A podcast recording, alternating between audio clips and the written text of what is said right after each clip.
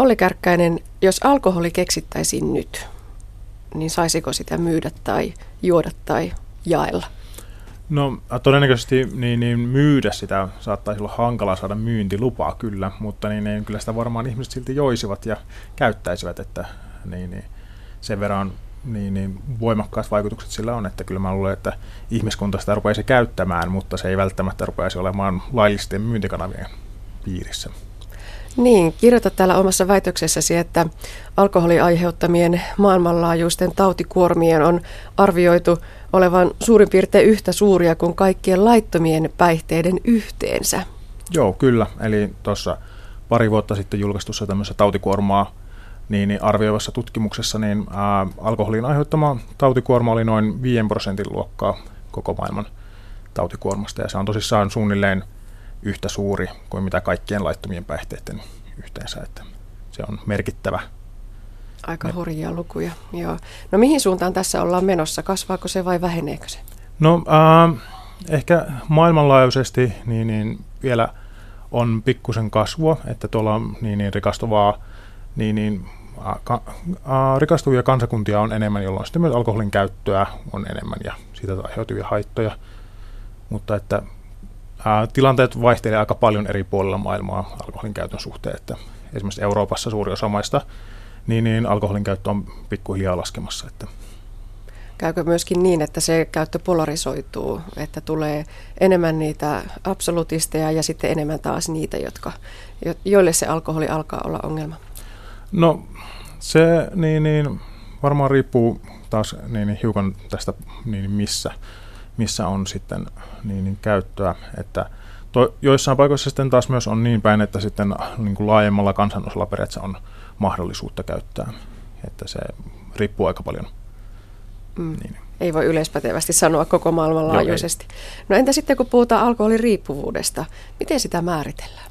No siihen on useampia kansainvälisiä niin, niin kriteeristöjä, missä niin, niin on esimerkiksi niin, niin, ää, käytön jatkuminen johtumatta selvistä niin, niin haitoista itselle tai läheisille ja tämän tyyppisiä kriteereitä, jotka on niin, niin, ää, sekä niin kuin fyysisiä että sitten psyykkisiä kriteereitä, mutta että tässä niin, niin, diagnoosi on tietyllä tavalla, tai diagnoosit ovat kohtuullisen laajoja, että kaikkia kriteereitä ei tarvitse täyttää, vaan että niin, niin, voi olla tietyllä tavalla erityyppisillä kriteeristöillä täyttyä se alkoholidiagnoosi, mutta niin, niin, se voi olla vähän niin kuin erityyppisiä ongelmia tässä taustalla kuitenkin. Ja tässä väitöskirjassa on käytetty tätä alkoholismi-sanaa sen takia, että on pyritty välttämään näitä eri diagnoosien, koska eri puolilla maailmaa on eri diagnoosiluokituksia, jotka sitten on tarkasti määritettyjä, jolloin sitten käytetään tämmöistä vähän niin kuin yleispätevää termiä, jotta vältetään se, että nyt puhuttaisiin juuri tästä tietystä alkoholiriippuvuudesta tai alkoholi, ää, ää, alkoholin käyttöhäiriöstä tai tämän tyyppisistä, niin, niin sitten on käytetty vähän tämmöistä alkoholismia itsessään ei ole niin tarkasti määritelty, jolloin se käy tämmöisenä vähän sateenkaariterminä käy kaikkiin muihinkin diagnooseihin. Arvioidaan, että länsimaissa alkoholiriippuvuuteen sairastuu 10-15 prosenttia väestöstä. Onko se paljon vai vähän? Se on aika paljon.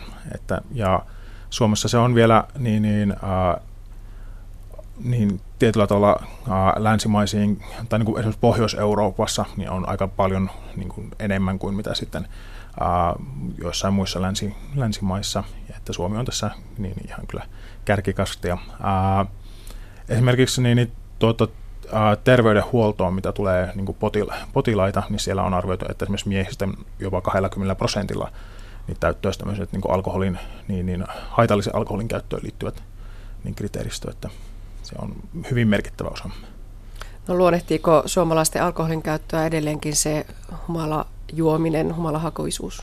No se ei ole niin, niin mitenkään suomalainen niin, niin erikoispiirre, että samantyyppistä käyttäytymistä löytyy kyllä niin, niin muualtakin ja niin, niin esimerkiksi vaikka Brittein saarelta tai Irlannista ja monista muistakin maista. Ja niin se, että se ei ole sinänsä suomalainen erityispiirre niin paljon ehkä kuin me joskus sitä niin, niin haluaisimme ehkä pitääkin, mutta niin, niin se on selkeästi kuitenkin yksi tämmöinen tyypillinen, tyypillisiä piirteitä, että monesti sitten kun juodaan, niin juodaan aika paljon.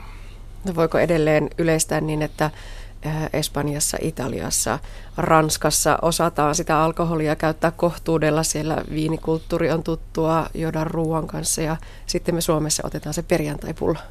No äh, yleistykset on vähän hankalia, mutta niin, niin sanotaan, että ehkä trendi tuntuu paremminkin olevan, että Etelä-Euroopassakin jätetään ehkä se viini juomatta sitten sillä niin esimerkiksi lounaalla, koska esimerkiksi työelämän rytmi tai vastaavat tämmöiset muutokset on, että ei ole sitten ehkä hyvä juoda puolikasta pulloa viiniä sitten siinä lounaan yhteydessä, niin sitten se saa, vähenee se käyttö sitä kautta myös esimerkiksi Etelä-Euroopan maissa.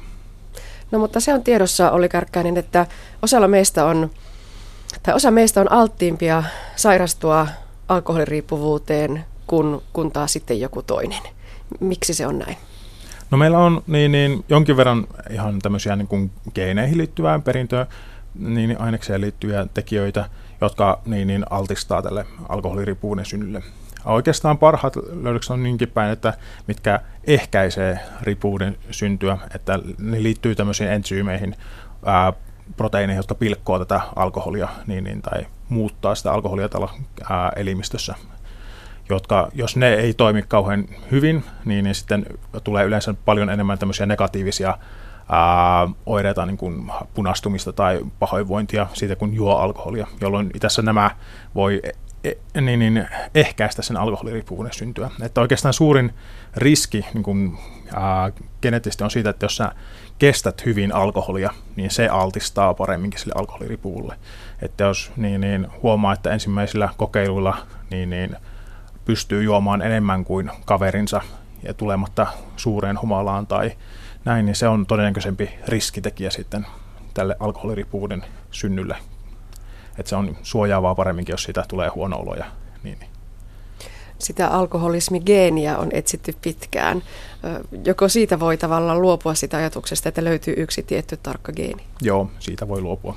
Että yhtä tarkkaa geeniä niin, niin ei ää, näin monipuoliseen niin käyttäytymis, käyttäytymisprofiiliin löydy. Joo. Mutta tosiaan se geneettinen alttius on yksi, mutta sitten nostat täällä väitöksessäsi esille myös sen, että elämänhistoriallinen tausta vaikuttaa myös. Eli pelkästään se, että olet geneettisesti saanut joko sen suojaavan tai altistavan muodon, niin se ei vielä tarkoita käytännössä sitä, että on varma, varma elämänkulku, että näin tässä tulee käymään. Joo, eli no, alkoholin kohdalla niin kuin kaikkeen niin, niin päihteiden kohdalla meillä tietysti on aina oltava altistus sille.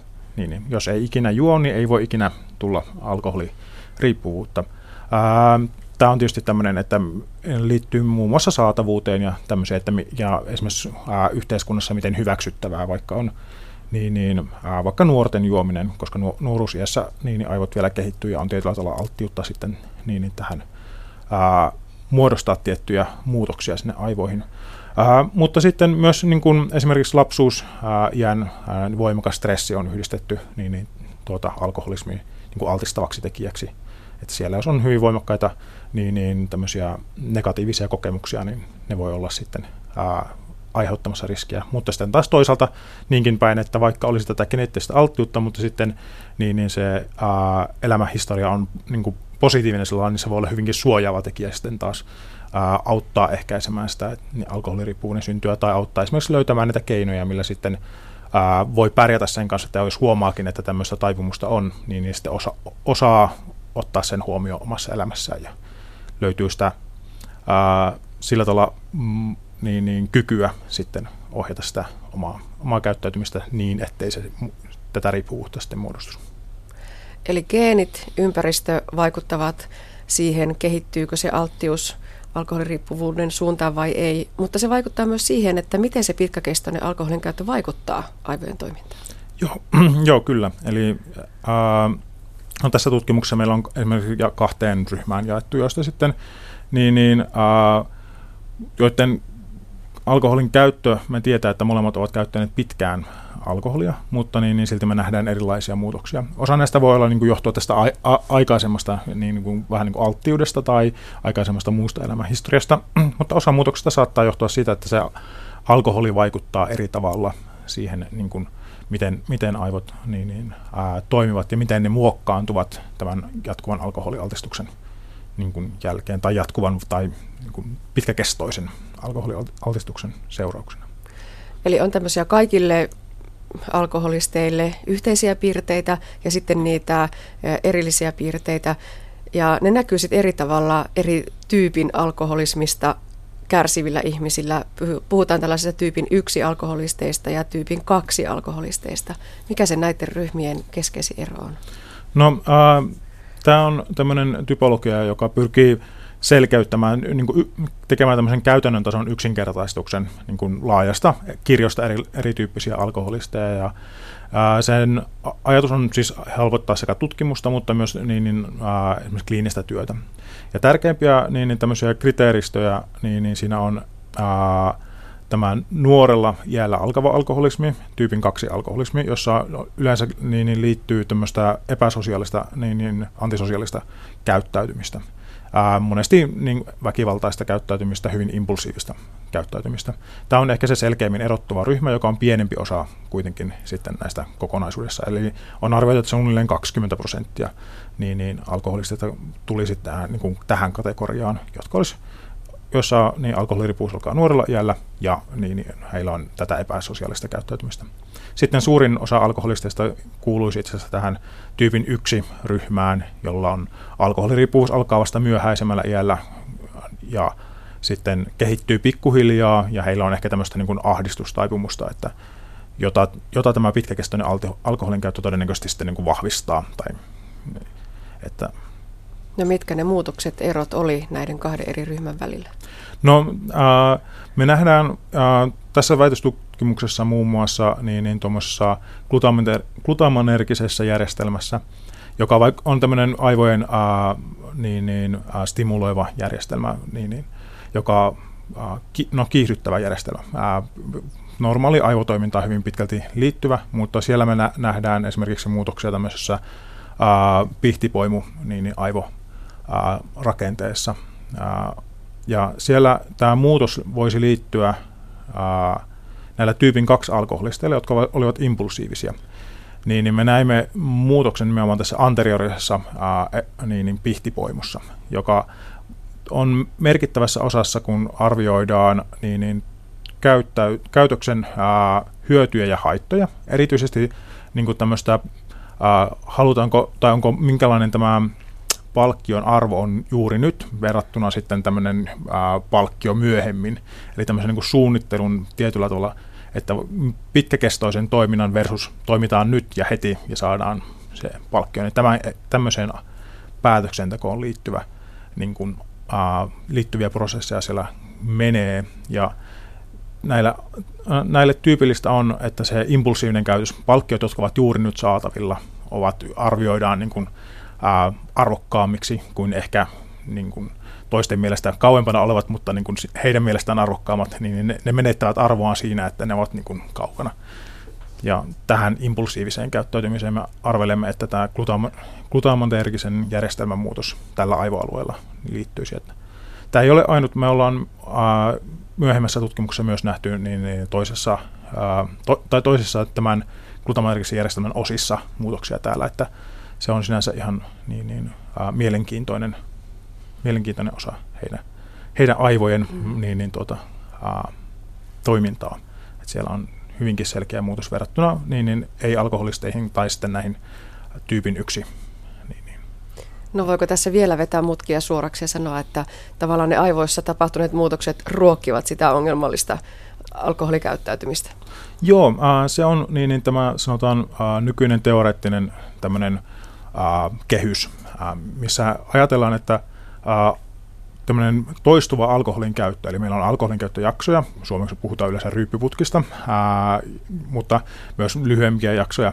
Ja sitten on niin jaksoja, joissa ei käytä niin alkoholia. Niin, niin pikkuhiljaa tämän sykli, jossa toistuu nämä alkoholin käyttöjaksot ja sitten alkoholia käyttämättömät jaksot, niin, niin ää, aiheuttaa muutoksia aivoissa. Eli aivot pyrkivät toimimaan normaalisti sen alkoholialtistuksen alaisena, jolloin niiden täytyy muuttaa sitä omaa toimintaansa kompensoimaan niitä alkoholin aiheuttamia muutoksia.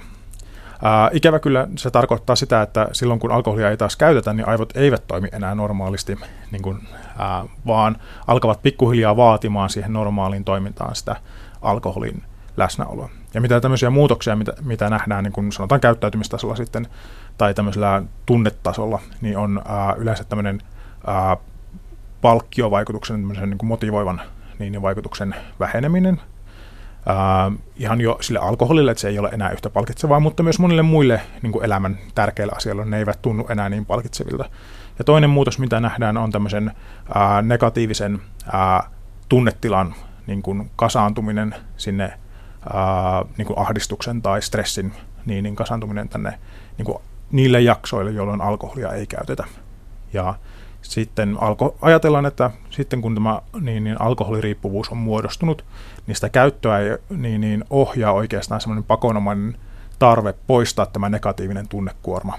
Eli se alkoholin altistus nostaa sen tietyllä tavalla sen tunnekuorman sieltä pois, ja jolloin voidaan elää vähän niin kuin hiukan normaalimmin sen alkoholin vaikutuksen alaisena. Mutta tietysti tämä ruokkii taas niitä tulevia muutoksia, jotka tulevat niin hankaloittamaan sitä, niin, niin ää, että aivot toimisivat normaalisti sitten ää, tästä alkoholista riippumatta.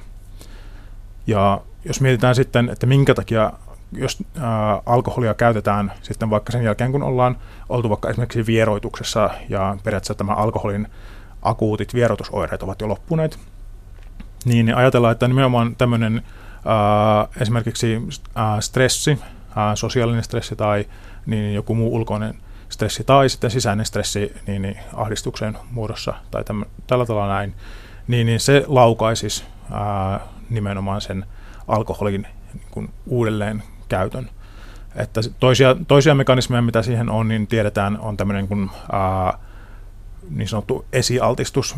Eli no, ihmisten, ihmisten, ihmisillä se tap, käytännössä tapahtuu niin, että jos alkoholisti menee juomaan yhtä, lähtee yhdelle, niin se helposti menee sitten niin, ää, pitkäksi ryyppyputkeksi siitä yhdestä. Eli tämä yksi alkoholialtistus, ää, pieni alkoholimäärä helposti niin, niin saa tämmöisen retkahduksen sitten käyntiin. Ja toinen on, mitä tiedetään, niin on tämmöiset ää, vihjeet, alkoholin käyttöön liittyvät vihjeet, semmoista niin, niin, paikat, ää, tapahtumat, jotka on totuttu yhdistämään siihen alkoholin käyttöön. Mutta että tämä ää, sosiaalinen stressi varsinkin koet, niin, niin nykyään käsitetään, että se olisi yksi merkittävimmistä niin kuin tähän retkahdukseen altistavista tekijöistä. Ja tämän stressijärjestelmän niin, niin muutokset vaikuttaisivat olevan todella pitkäkestoisia niin, niin alkoholisteilla – että se ää, kestäen todella paljon pidempään kuin mitä nämä vierotusoireet esimerkiksi heti käytön loputtua, että vuosia sen jälkeen, niin, niin tämmöinen alttius säilyy. Niin, miten tota, peruuttamattomia ne muutokset siellä aivoissa ovat? Toteat Olli Kärkkäinen, että hormoni- ja välittäjäainejärjestelmät ovat häiriintyneet alkoholistien aivoissa. Voivatko ne korjautua?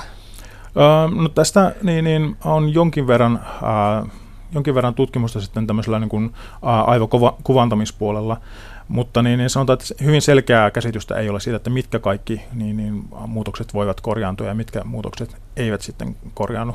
Että äh, siinä vaiheessa, kun on, ollaan tässä alkoholismi, alkoholismi niin kuin kategoriassa, niin puhutaan jo todella niin kuin vakavasta, niin, niin, äh, vakavasta sairaudesta, joka on niin, niin, nykykäsityksen mukaan krooninen ja niin, niin, relapsoiva, siis ä, uusiutuva. Eli ä, se, että se kroonisuusajatus tulee, tai tietyllä tavalla sitä voisi verrata esimerkiksi tyypin 2 niin, niin diabetekseen, ja jossa tämä ä, on sekä riskitekijöitä, mitkä altistaa, sitten meillä on ympäristön, niin, niin, ympäristötekijöitä, mitkä altistaa saamaan niin, niin tämän taudin. Sitten kun tauti on saatu, niin sen jälkeen, jos sitä ei hoideta aktiivisesti, tauti tulee uudelleen esiin se muoto, mikä on. Eli alkoholismissa nyt tarkoittaa siis sitten retkahdusta ryyppyputkea tai niin, niin, alkoholin käytön lisääntymistä. Mutta esimerkiksi tyypin 2 niin, niin, diabeteksessa sitten taas, niin meillä, niin jos emme käytä esimerkiksi lääkitystä tähän hoitoon tai elämäntapa, elämäntapamuutoksia, niin tämä ää, insuliinijärjestelmä ei tule toimimaan normaalisti, niin alkoholistin kohdalla voimme ajatella, että esimerkiksi tämä stressijärjestelmä ei toimi normaalisti ilman niin tämmöistä aktiivista, niin, niin, aktiivista hoitoa, joka voi olla niin, niin psykososiaalista niin, hoitoa tai sitten lääkehoitoa. Ja se, miksi meidän on tärkeää tietää tämä asia ja, ja miksi tämä väitöksesi tulokset ovat tärkeitä, on se, että olisi tärkeää tunnistaa ne potilaat, jotka hyötyy siitä hoidosta, mitä meillä jo nyt on ja, ja on kehitteillä. Puhutaan lääkehoidosta. Millaista se alkoholismin lääkehoito on? No meillä on oikeastaan, äh, perusajatus on tosissaan ehkäistä näitä niin, niin, äh, retkahduksia. Ja meillä on kaksi niin, niin päästrategiaa siinä, joista toinen on tämmöinen äh, tietyllä tavalla pelotusvaikutukseen niin, niin pohjautuva. Ää, disulfiraami tunnetaan myös antapuksena, jossa niin, niin, jos tätä lääkehoitoa käytetään ja, ja jos silloin juo niin, niin alkoholia, niin saa tämmöisen ää, voimakkaan pahoinvointireaktion, ää, puhutaan antapusreaktiosta, ja, niin, niin, joka sitten aiheuttaa sen, että niin, ää, se alkoholin käyttö ei ole, ei ole miellyttävää, vaan aiheuttaa tämän negatiivisen ää, tunne, niin kuin negatiivisen tilan, ää, jota sitten pyritään, potilas välttäisi sen puolesta. Tähän, tämä vaatii aika niin, niin voimakasta tai niin kuin paljon tukea siihen ja valvontaa esimerkiksi sen lääkkeen ottoon, mutta että niin, niin semmoiset, niin, niin, ää, jos sitä pystytään järjestämään, niin se vaikuttaa kohtuullisen niin, niin toimivalta. Toinen sitten, mitä me niin kuin strategia, mitä käytetään, on ää, tämän ää, palkkiovaikutuksen vähentäminen tai tämän äh, motivoivan vaikutuksen vähentäminen tältä alkoholilta. Eli tähän käytetään äh, tällä hetkellä niin, niin, äh, myy opioidiseptorin äh, niin, niin antagonisteja, naltrexonia ja nal- nalmefeenia, jotka vähentää sitä niin, niin alkoholin äh, motivoivaa vaikutusta. Eli käytännössä, jos äh, niin, niin ihminen juo käyttäessään näitä lääkkeitä, niin se alkoholi ei tunnu enää niin hyvältä, niin helposti ei lähde sitten se ryppyputki käyntiin, ää, jos ottaa vaikka sen yhden alkoholi, alkoholin niin, niin annoksen, ja toisaalta välttämättä ei niin helposti myöskään niin, niin tule ottaneeksi sitä ensimmäistä annosta. Ja toinen sitten niin, niin tähän kategoriaan kuuluva on akamprosaatti, mitä sitten joskus käytetään, joka näyttäisi olevan sitten tälleen ää, ehkä se sitten niin kuin vakavimmissa niin, niin alkoholiriippuvuustapauksissa sitten, joka käytännössä tekee samantyyppistä, eli vähentää tätä motivoivaa vaikutusta sitä alkoholilta. Ja olennaista tosiaan on tietää, että kuka hyötyy mistäkin näistä eri lääkemuodoista. Kyllä. Eli äh, esimerkiksi nyt näiden äh, naltrexonin ja nalmefeinin kohdalla niin tiedetään, että niin, niin kaikki alkoholistit eivät niistä hyödy, mutta että osa näyttää hyötyvän äh, hyvinkin paljon, mutta että kaikki eivät hyödy, mutta tiedetään, että osa hyötyy. No onko lääkehoitoon tulossa jotain uutta ja mullistavaa vai onko tavallaan tässä nyt olemassa se tarjotin, mitä ajatellaan, että, että on no siis, mahdollista? Eli uh, uutta ja mullistavaa tutkitaan koko ajan, mutta niin en osaa tällä hetkellä sanoa, että mikä olisi nyt se, joka tulee mullistamaan niin, niin pelikentän. Toivon mukaan sieltä on useitakin tulossa. Ja yksi osa-alue, mihin niin, niin tarvittaisiin lääkehoitoa, on nimenomaan näiden stressin laukaisema niin, niin tuo ää, retkahtaminen, tämä alkoholikäytön uud- uudelleen tuleminen. Et siihen meillä ei ole oikeastaan tehokkaita lääkkeitä, jotka ehkäisivät tätä stressin laukaisemaa niin, niin, ää, alkoholin, alkoholin käyttöä. Et se on semmoinen kenttä, mitä, missä tutkitaan paljon ja siinä on useita mielenkiintoisia kandidaatteja tuolla ää, nyt menossa, mutta ne ei ole vielä siinä vaiheessa, että ne olisi niin, niin, ää, käytössä. Mutta että se, sanotaan, ää, kliininen tutkimus tulee sitten selvittämään, että mitkä niistä olisivat hyödyllisiä sitten hoidossa. No mutta oma väitöksesi Olli Kärkkäinen on nyt valmis. Mistä näkökulmasta tutkimus jatkuu? Ää, tutkimus jatkuu siitä, että tässä tosissaan tutkittiin nyt ää, kuolleiden alkoholistien aivoja, jolloin meillä nähdään vaan se lopputilanne, miltä tilanne näyttää siinä vaiheessa, kun niin, niin henkilö on kuollut. Jolloin me ei hirmu paljon voida tältä pohjalta sanoa, että mikä se on sitten se syy syy ja seuraus ollut, että onko tämä nyt johtunut tästä pitkäaikaista alkoholin käytöstä vai onko se sitten ollut joku tämmöinen altistava tekijä. Me voidaan jonkin verran päätellä näitä asioita niin, niin esimerkiksi eläinkokeiden tai sitten kliinisten kokeiden niin, niin pohjalta, et, että mit, mikä niin, niin on tämä syy, syy-seuraussuhde, mutta että tämän selvittäminen on nyt ehkä se, mitä, mitä ollaan jatkamassa, jatkamassa sitten tulevaisuudesta. Lähdetään katsomaan tarkemmin, että mikä tämä syy-seuraussuhde on.